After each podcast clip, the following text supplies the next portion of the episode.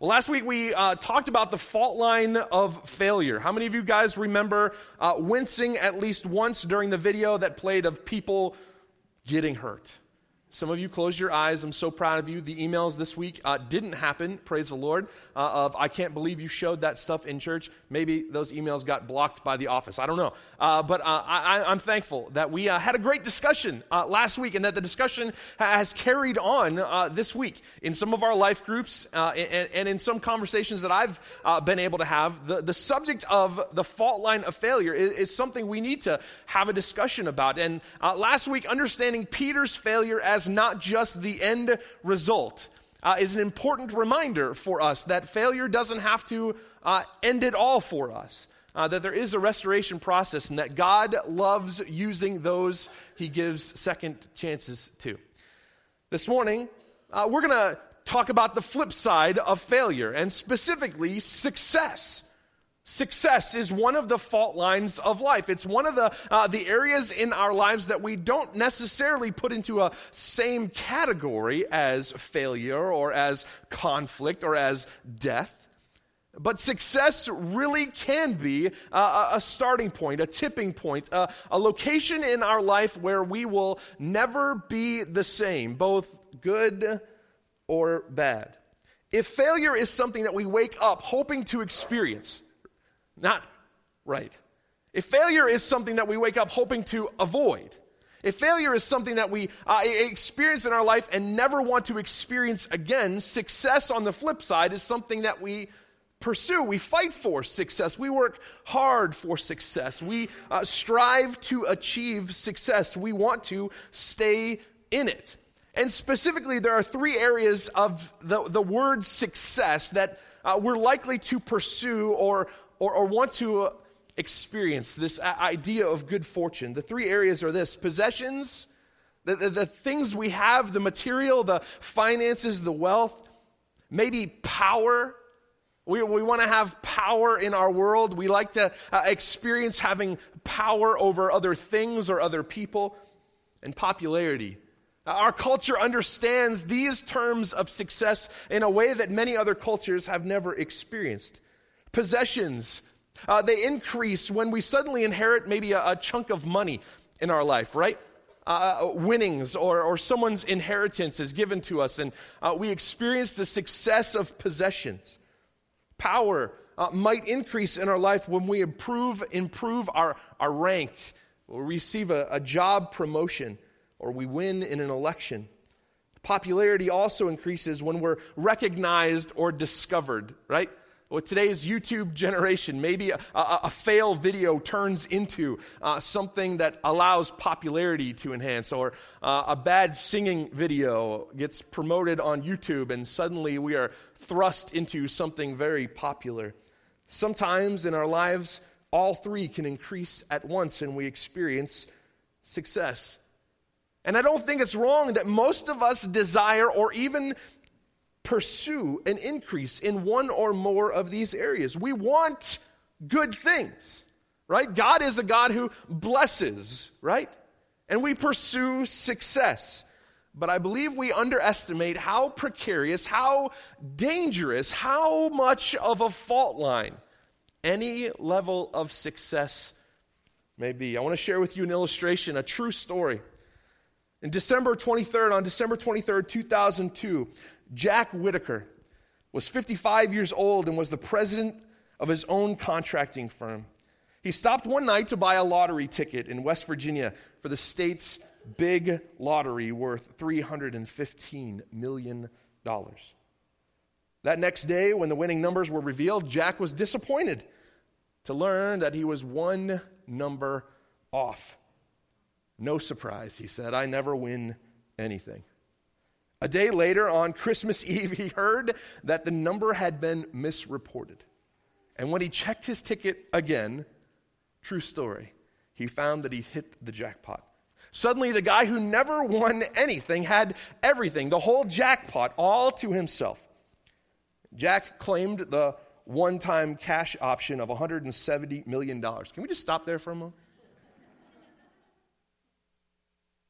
And after the government took its part, he went home with $113 million. very rich. From now on, he thought his own words, his own words, everything will be different. And he was right, for better or for worse. A religious man, Jack promptly tithed the first $11 million to Christian charities and then set up the Jack Whitaker Foundation, which clothes and feeds low income families in rural West Virginia. Next, he returned to the store where he bought the winning ticket and he gave the clerk a new house. He got her a brand new Dodge Ram and gave her $50,000 in cash. We did a similar blessing last Christmas, you remember? We're not going to try that this afternoon. He bought himself a brand new Hummer, and he bought his granddaughter Brandy a new Corvette and promised her an allowance of $2,000 a week. I'm sending this message to my grandparents. And that's when the trouble began. Brandy adored her boyfriend, Jess. She used her allowance to buy him everything, and before long, the two of them were getting into drugs. One night, Jess ended up dead, face down in one of the Whitakers' empty homes. An overdose of cocaine, the coroner said. When Brandy heard it, she spiraled into depression. And a, a year and three months later, Brandy, too, was discovered dead, wrapped in a plastic tarp dumped behind an abandoned van in a place called Scary Creek. To cope with his sorrows, Jack began to drink while driving. And it didn't take long for the police to notice. One night he rammed his vehicle into a concrete embankment, totaling his vehicle. And when the officer tried to give him the breathalyzer, Jack refused and was promptly arrested. And in court, he erupted, accusing them of trying to convict him of something he never did. One night, while he was getting drunk at a local club, thieves broke into his car and ran off with a suitcase carrying $545,000. When police asked him why he was carrying so much cash, he snapped, Because I can. In just four years, Jack began to run out, of, run out of money, so he tried to make it back by gambling. A couple of months later, he was sued by Caesars Atlantic City for bouncing $1.5 million in checks to cover his losses. Jack is quoted as saying, I wish I'd have torn that ticket up. He told that to Martin Bashir in the 2020 special in 2007. He also said, I don't know where it will end, but I just know that I don't like Jack Whitaker. I don't like the hard heart I've got. I don't like what I've become. And neither did his wife. A couple of months after the interview, the divorce was finalized after 42 years of marriage. Jack Whitaker. Now, let's be honest. We hear the story of Jack Whitaker, and instantly, maybe if you're like me, as I read the story of Jack Whitaker, I instantly uh, kind of go to a place where I uh, uh kind of I don't, I don't play the lottery, so I don't put myself in this position, but I, I find myself figuring out some ideas of the ways I would do things differently than Jack Whitaker, right? I, that I wouldn't fall to the same pitfall. I wouldn't do the same thing. I know better. Right? If, if someone in this church likes my peach colored shirt today and offers me $315 million, I know what I would do. And we do the same thing, don't we? Uh, we hear the story of someone doing uh, the wrong thing, someone falling off the wrong side of the pitfall, someone uh, experiencing the negative uh, ramifications of a fault line of life, and we think and we say to ourselves, Oh, I, I would do things differently. Maybe some of us even have the things planned out. Right? We think we would do the right thing like Jack did. We'd give uh, at least 10% to our church and our favorite pastor in Peach. But we surely wouldn't fall into the same traps or pitfalls or dangers that brought Jack to a point of wishing he'd never won the money, right? We can't imagine getting to a place where we wish that kind of success in our culture standards would ever be a negative thing. And the stories abound, right? We know more than Jack Whitaker's story. We uh, highlight these things on 2020 specials. But the opposite's true. For every Jack Whitaker, there's a good guy, right? For every person who has fallen into the pitfall of doing the wrong thing with success, especially maybe uh, monetary success, we have stories of people who have done the right thing. I read a story this week of a, another lottery winner. Uh, a man who had uh, reached the end of his road. He had been at the lowest point of his life, and a pastor counseled him in a positive way. And he had that pastor to thank, and he played the lottery and won some millions of dollars, and he split it with that pastor. If any of you wants to talk this afternoon, he split his winnings with this pastor, and he allowed this church, this ministry, to do incredible things because of his blessing to them. It's a great, beautiful story. If there are those who are made worse by financial good fortune, there are those on the opposite spectrum. The truth is, the difference is not in what people do with their money, but in uh, what the money does to them. In the area of power, we know that there are those who come into a power position suddenly. They uh, experience a, a, a brand new opportunity. Maybe they invented something and suddenly they are in charge of multi billion dollar companies and they experience the power that comes with leadership. Maybe they experience brand new forms of respect. Other people fear them and fear their opinion and fear the weight of their words. They seek to please them. And over time, maybe this person in power in a negative way finds it easier to just make things happen, to just demand them instead of arguing that things will have to happen. They sometimes seek to push others away, those that are under them get pushed to the side and they take credit for the work of others. And also, we know examples of others who come into power and use it to promote or to encourage other people, to uh, bring other people up to a level next to them. They seek to use their power for good and live out the ethics of humility and being a servant. The difference, again, is not so much in what they do with their power, but in what their power has done to them. In fame, in popularity. We all know stories of where the limelight has caused an absolute downfall. Someone has done something, someone has achieved something, and suddenly they have millions of adoring fans. Insert rock band name here. And we all know stories of how that fame and that fortune, that popularity has caused them to fall off the wagon. Literally. But we also have positive stories in people like Tim Tebow or Kirk Cameron and others who use their popularity to influence other people, to help others, to benefit other people. The difference, once again, is in what their popularity does to them. Success as a fault line will either make or break us but we're not successful, are we? We're, we're talking about other people, right? Hey, American.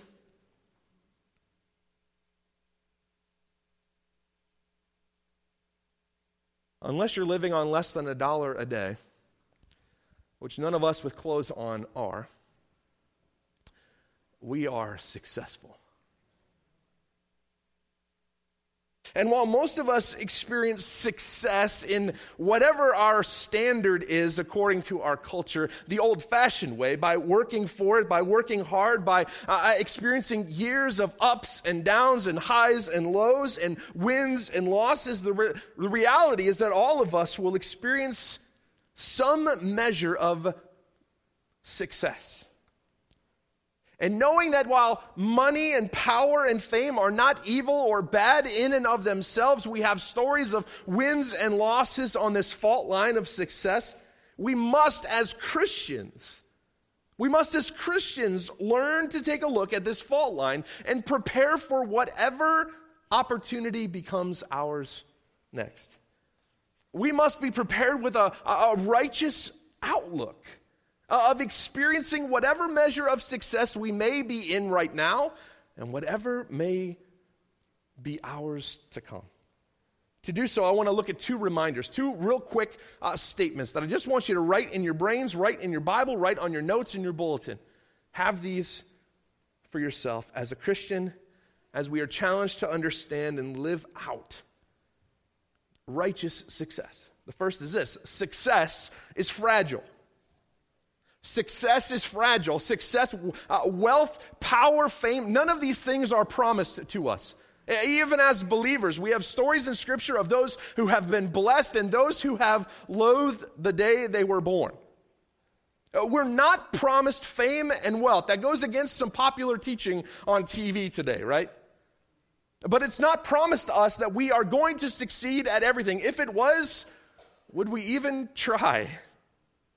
There are no guarantees in life. The uh, get rich quick schemes that we get uh, inundated by our email or at late night television are not foolproof. Uh, the truth is, success is a fragile truth. It is not promised to us. All of us have not experienced the same level of success. If we had, we would all take the class immediately following this message to achieve those steps to success. Paul writes to a young pastor, Timothy, in 1 Timothy chapter 6. Look at these verses with me. Paul is writing to Timothy, encouraging him to set the record straight within his local congregation. Paul writes, inspired by the Holy Spirit, command those who are rich in this present world not to be arrogant, nor to put their hope in wealth, which is so uncertain, but to put their hope in God, who richly provides us with everything for our enjoyment. Command them to do good, to be rich in good deeds, to be generous and willing to share. In this way, they will lay up treasure for themselves as a firm foundation for the coming age, so that they may take hold of the life that is truly life. Don't we all know those, those people Let's put them all over here. Let's take ourselves out of the equation. Let's point fingers. How dangerous. I'm the assistant pastor. We can do this. Uh, let's point fingers in our mind's eye of uh, those people that we know that have invested themselves fully into something that, yes, had a calculated risk, but they lost it all. Uh, they put it all on the number four black and spun that wheel. I don't know what that's referencing. I have no idea. And they've experienced putting it all on the line and they've lost it all. We all know people who uh, manage their money in such a way or their resources in such a way that in this moment of life they have lots, but the very next day we could talk to them and they are without a dollar to their name. They have a lot this week and the next week they've squandered it all. We understand that the stock market may drop like a rock. We experience that in our lifetime. We understand that the value of our dollar may plunge to an all time low.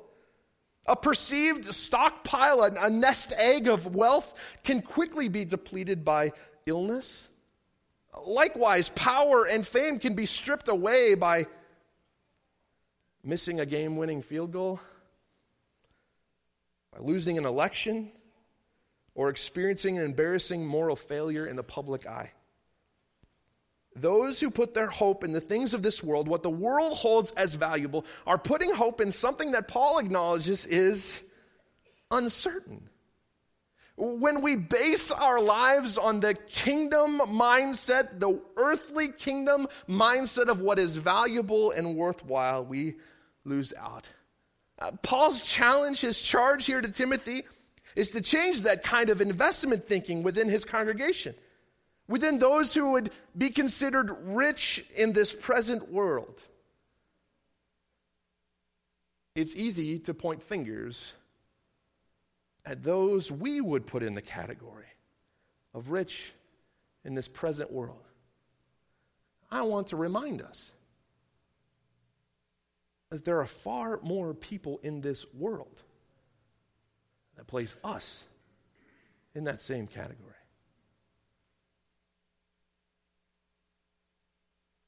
The danger we have in putting our hope, our, our, trust, our, our everything into the things of this world instead of God, we know the dangers. Those things aren't solid foundations, they're shifty sand. Those things are temporary, they don't last forever. Something has and will again break. we understand that we don't take power, wealth, or popularity into eternity. We've heard it sung or said. There's no U-Hauls that we carry behind our hearses, right?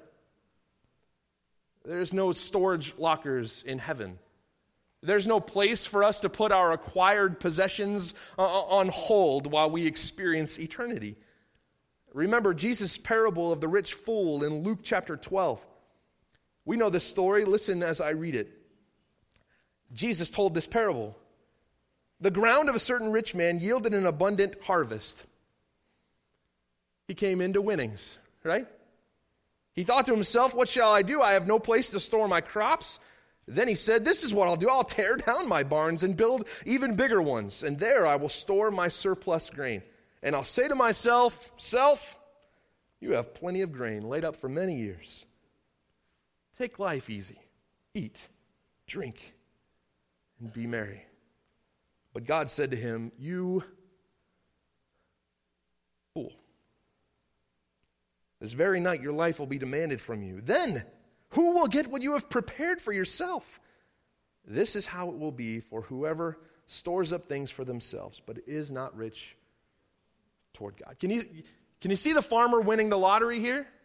Uh, can you see him feeling successful and thinking, what, what shall I do with my winnings, with my extra grain? The, uh, the bumper crop of a lifetime has happened and I must do something. And so he says to himself that he has plenty of good things for the future of himself, that he should sit back, take it easy, eat, drink, and be merry. However, Jesus uses this story to remind us that we're not promised tomorrow, that success is fragile, that we don't take our earnings with us to heaven. And so Jesus uses the words of God to ask, then who will get what you have prepared for yourself? Again, we each probably know of someone that has made wealth, power, or fame their source of value without considering the reality that they're dying. Right? Since the moment we're born, we're dying the milk in the refrigerator has an expiration date. We understand the, uh, the bread will eventually mold and have to be thrown away, but sometimes in our culture we don't think about it. We think we are invincible and that our focus should be on the here and now and on how I can amass as much uh, experience and success and wealth. Maybe we're willing to tip that over to our, our generation that is next in our family or our friends. But we all know people who invest in the here and now for a purpose of building themselves up. We're all expiring. We must take into reality that whatever earthly success we net here, it is for a temporary dwelling place. This world is not our home. Praise be to God. The second reminder that we're to acknowledge in this area of success if success is fragile, if we're not promised or guaranteed it, if, we understand that it's, it's not a, a guarantee, it's not going to happen for everyone, even the big experiences of life that we point out in other people, we understand it's not something that's going to happen in every life in the same level that it happens in another. What are we supposed to do? if and when it does happen? What are we supposed to do, even if it happens in a little level in the here and now? Are we supposed to run away from it? Are we supposed to uh, seek to hide from it? Here's your second phrase stewardship is essential. You heard the word stewardship and you grabbed your wallet, right? Making sure that my kids weren't walking around sliding them out of your pockets. Stewardship is essential, whether we have a lot or a little. Everything we have. Here's the truth of stewardship everything we have is God's. But I worked hard for it, right? But I earned it, right? Uh, but I won it. I don't even know how much a lottery ticket costs, but I spent the $2 to win this. It's mine. I can do with it what I want. We may be tempted to believe that 10% of what we make in a week belongs to God and the other 90% is for us to do with what we want. You ever heard that attitude from someone else? Stop pointing fingers. Shame on you. But it's simply not true. 100% of what we have is God's. We are merely, Christian brothers and sisters, we are merely stewards of His resources, our houses, our income, our cars, our families, our money, even our lives, all belong to Him. 1 Corinthians chapter 6 reminds us that we're not our own, that we were bought with a price. Maybe that's the reminder you need this morning to realize that what you have is not really yours. We've been paid for. We've been bought. We are servants of the Most High God. Similarly, all that we own, all that we are, it's not ours, it is God's. And He has entrusted us to steward it righteously. Uh, we do good at Thanksgiving and in our family, right? Our, our, family. I can use our family as an example and get in trouble for it later, but I can use our family. Around Thanksgiving, we get pretty excited about giving thanks, right? And we talk about the things that we're thankful for around the, the Thanksgiving table, and then it carries over, maybe for weeks. We're pretty thankful people. We know that we should be thankful for things when it comes to seasons in our life. And yet, don't we grumble about the way we wish we had some things? We should be living such thanksgiving lives that helps us to acknowledge all that we have is such a blessing. We must learn not to grip tightly to the possessions and the power and the prosperity that we experience in this life, but we must we must learn to live with open hands. It says what I have is not my own. It is God's. And we must ask God to give us the wisdom he deems necessary for us to live according to his glory. Faithful stewardship is God's requirement of the Christian life. We know the parable of the talents. Uh, we read about it in Matthew, Matthew chapter 25 or, or Luke 19. The, the stories coincide, they're very beautiful. We know this story. Allow me to break down the story of the parable of the talents. It tells a story about a master preparing for a journey. He's about to go away and make himself king, scripture says.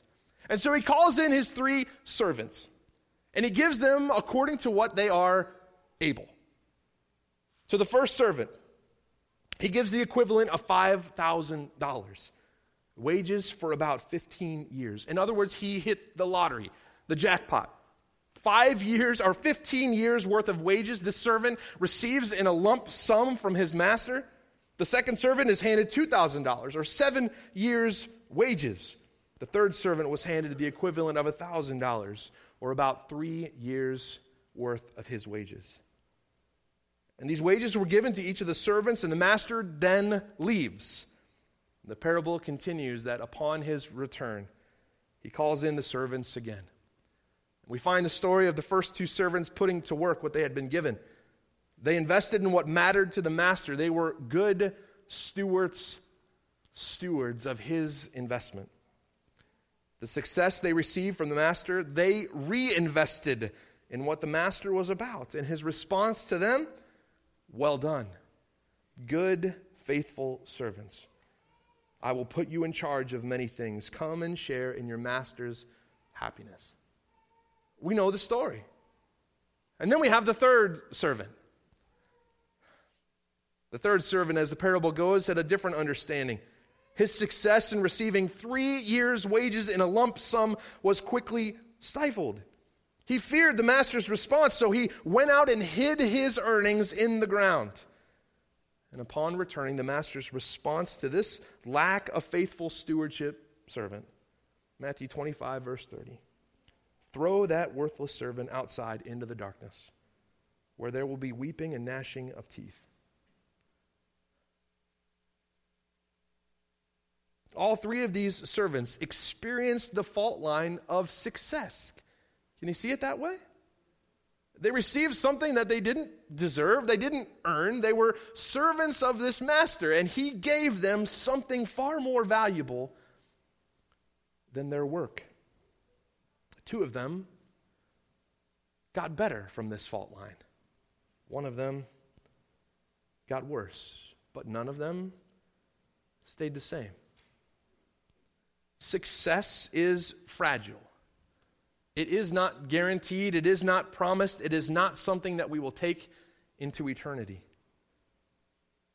Stewardship is essential. Whatever, much or little, we've been blessed with is a gift from God. Our responsibility is to be faithful stewards of what He has entrusted us with.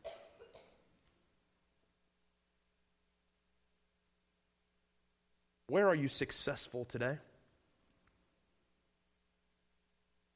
Where are you rich in talent, in possession, in power? Where is it that God has entrusted you, steward of his resources? Where is it that he has placed you in this moment in time? On October 18th, 2015, where has God put you? Steward? And is he finding you faithful? Is he finding you working to put his investment, his resources to work for him?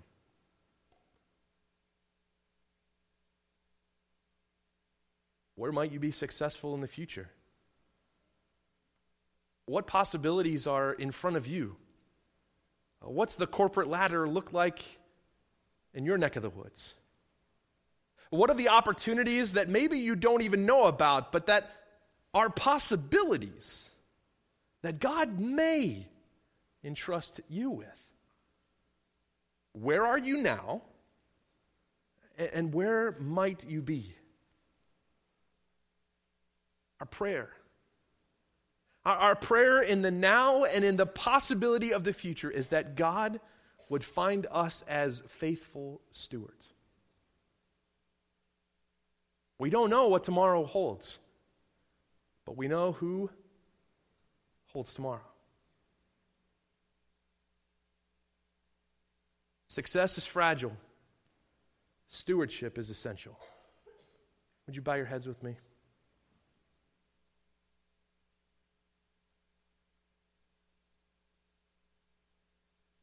Lord Jesus, in this room,